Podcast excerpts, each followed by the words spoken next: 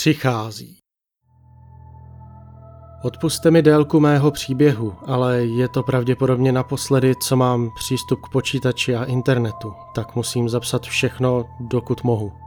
Opouštím město, nevím kam pojedu, ale určitě někam hodně daleko.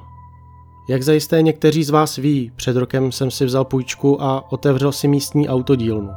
Obchody šly celkem dobře, nemohl jsem si stěžovat. A vždy jsem byl vděčný za každého zákazníka, který ke mně přišel, i přesto, že v okolí bylo už několik dalších, více známých a časem prověřených autodílen. Dokonce jsem si následně mohl najmout i jednoho zaměstnance, Níla. Byl to poctivý pracant a hodně mi tam pomáhal. Minulý měsíc jsem potřeboval dopoledne volno, abych se ženou mohl navštívit takové ty kurzy pro těhotné, takže jsem nechal Níla v obchodě samotného. To byl ten den, kdy to všechno začalo. Protože když jsem se vrátil, našel jsem ho jaksi otupělého a celého od oleje. I v obličeji měl mastné šmouhy. Kolem úst, jako by se to pokoušel i pít.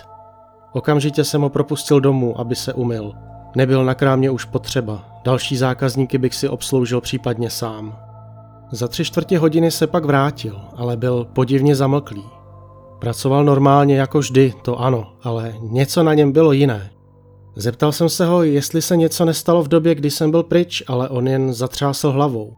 Tak jsem se ho ještě zeptal, kolik přišlo zákazníků a on jen zamumlal něco nesrozumitelného. Požádal jsem ho tedy, aby to zopakoval, když v tu chvíli se na mě otočil a začal zírat. Přísahal bych, že na moment jsem spatřil jeho oči úplně tmavé. A myslím tím úplně, žádné bělmo, jen černota. Poodstoupil jsem o krok dozadu, jak jsem se lek a narazil do police, ze které jsem schodil pár věcí.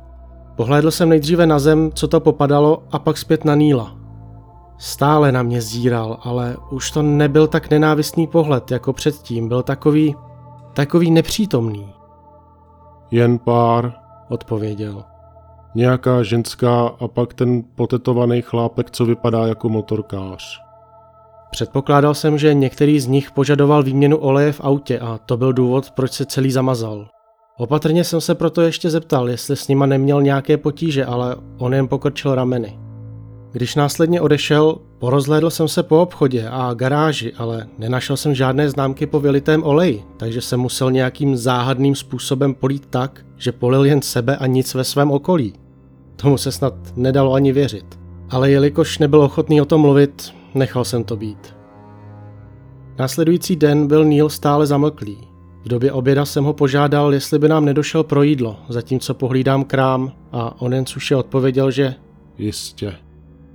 Když se vrátil, zrovna jsem prováděl diagnostiku auta jedné zákaznici, tak položil mé jídlo na pult v prodejně a sám si odešel sníst to své. Když jsem s paní skončil, požádal jsem Níla, aby ji odvezl domů, protože jsme si museli její vůz nechat na dílně do druhého dne. Jakmile oba odjeli, měl jsem konečně čas na to jídlo. Níl mi koupil čínu a ledový čaj. A pak jsem poprvé spozoroval tu podivnou věc. Když jsem rozdělal pitlík se sojovou omáčkou a otočil ho dnem vzhůru nad talířem. Vypadalo to, vypadalo to jako živé. Roztahovalo se to a kroutilo jako malí červíci inkoustové barvy a jak dopadaly do smažené rýže, zavrtávali se do ní. Vzal jsem vidličku a začal se v tom šťourat, abych se podíval blíž, co to sakra je. I když jsem umíral hlady, tohle se musel vyhodit. Hold se najím až večer doma, zklamaně jsem si pomyslel. Nikdy v životě jsem neviděl nic podobného a ani jsem netušil, jak se zeptat Níla, jestli to náhodou ve svém jídle neměl taky.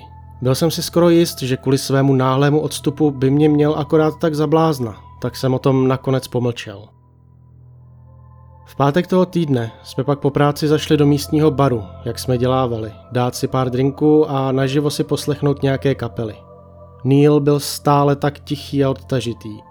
Nicméně i přes jeho nemluvnost si k němu toho večera přisedla nějaká dívka a společně pak v noci i odešli. V pondělí ráno jsem ticho opět prolomil já. Zeptal jsem se ho, jaký měl víkend, ovšem v odpověď se mi dostalo zamumlané Dobrý. Pokračoval jsem a začal vyzvídat, jak to dopadlo s tou dívkou. Neil se pousmál. Byl to snad první úsměv, který jsem viděl na jeho tváři za celý poslední týden. A řekl, že To šlo dobře. Podrobnosti jsem z něj už netahal. Bylo mi jasné, že kdyby o nich chtěl mluvit sám, mluvil by. Jeho úsměv mě ale uklidnil a já nabil naděje, že se snad zase začne chovat normálně. Zbytek dne bylo celkem dost práce až přibližně do tří do odpoledne. V té chvíli klidu jsem se zavřel v kanceláři, pustil rádio a čekal na dalšího zákazníka. Takže jsem tam tak seděl, nohy na stole nebo se točil na židli. Koukal jsem i na nástěnku, visící na stěně za mnou, se všema těma přišpendlenýma výstřižkama. Měl jsem tam hlavně komiksy jako Garfielda z nedělních novin nebo Calvina a Hapse, které jsem od dob, co jsem tenhle obchod s dílnou otevřel, přečetl asi stokrát. Ale dnes bylo něco jinak. U jednoho komiksu a pak následně i u všech ostatních jsem si všimnul, že kromě prvního okénka jsou všechna další jakoby rozpitá. Postavičkám tekla krev z uší, očí a někdy i nosu a v každém stripu některá z těch krvácejících postav říkala přichází. Seděl jsem jak přimražený a v údivu jsem na to hleděl. Kdo mi to tady přečmáral? Když v tom jsem si uvědomil, že ty rámečky se hýbají. Že to, co vypadalo jako rozpitý inkoust na novinovém papíře, byly zase ty úponky. A pak čím déle jsem na to koukal, všiml jsem si, že i hlavy postav se pomalu hýbají a otáčejí směrem ke mně. To už mě vyděsilo natolik, že jsem ve strachu poodstoupil od nástěnky. Vrazil do židle a do stolu a rozeběhl se do dílny pro Níla, aby mi potvrdil, že to, co tam vidím, je skutečné. Ale on nikde nebyl. Pomalu a obezřetně jsem se tedy vrátil zpět a nahlédl do kanceláře. Přistoupil jsem k nástěnce.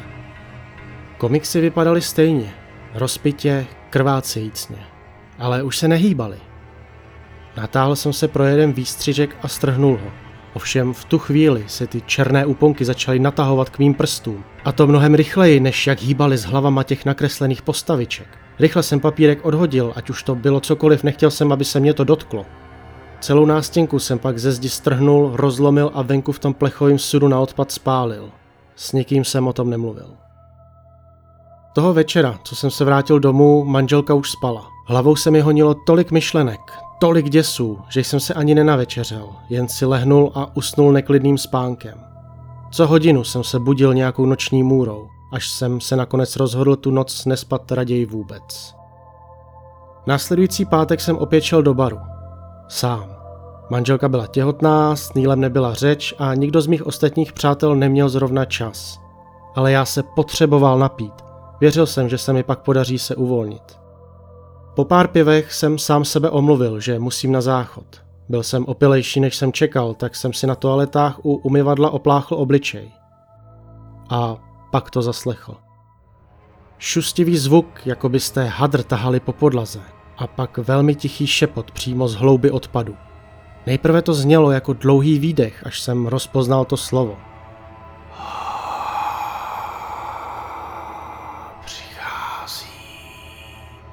Pak praskl porcelán kolem výlevky. Drobné prasklinky se roztáhly směrem od středu, ale nebyly to prasklinky, nýbrž opět ty černé úponky. Stejné jako na komiksech, stejné jako v sojové omáčce. Vyrazil jsem z místnosti, celý skoprnělý a ve dveřích jsem vrazil do jiného člověka. Byl to ten skoro dva metry vysoký, potetovaný motorkář. Beze slova jsem se mu vyhnul a pokračoval. On ze mě nespouštěl oči po celou tu dobu, co jsem v rychlosti opouštěl bar.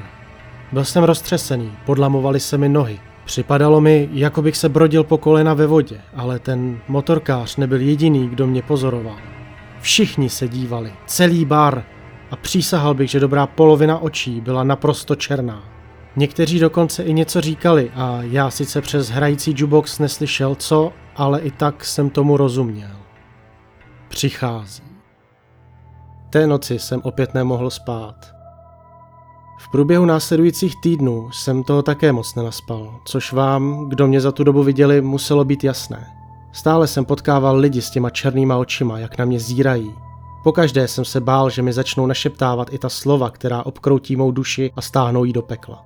Pokaždé, když jsem se přiblížil k umyvadlu nebo si dal cokoliv k jídlu, obezřetně jsem pozoroval, jestli někde nezahlédnu ty černé úponky. Poslední dobou se mě i má žena začala stranit. A pak jednoho večera, když jsem jel právě domů z práce a z plných sil se snažil udržet oči otevřené, zazvonil mi telefon. Byla to manželka, byla na cestě do nemocnice. Rodila a já v tu chvíli byl po dlouhé době opravdu šťastný. Jakmile jsem dorazil do nemocnice, byla na příjmu na měření kontrakcí. Skoro si ani nevšimla, že jsem přišel. Byla klidná a já sedl na židli vedle ní. Vzal za ruku a začal na ní mluvit, ale neodpovídala a já pak po chvíli uvolnění začal upadat do spánku. Po asi půl hodině mě zbudili sestřičky, když manželku odvezli na sál. Vzal jsem si roušku a síťku na vlasy a vyrazil za nima, abych jí mohl držet za ruku a pomáhat s dýcháním, jak nás to nedávno učili na kurzech. Byl jsem připravený na vše, stejně jako ona, když mi silně zmáčkla ruku. Pak jsem ale spatřil, jak se jí hluboce prohnulo břicho a na to jsem připravený nebyl. Doktor řekl, že se dítě otočilo, ať tlačí. Začala křičet, ovšem naprosto nepopsatelným hlasem. Její pohled, ten pohled, který mě sledovala, byl stejně prázdný jako pohled toho motorkáře v baru nebo Níla ten den, kdy to celé začalo. Snažil jsem se vykroutit z jejího sevření, ale bylo tak pevné. Pak dechtově černá krev vystříkla na doktora, ale jemu to nepřišlo nějak divné. Následně se na jejím břiše začaly objevovat černé pulzující žíly.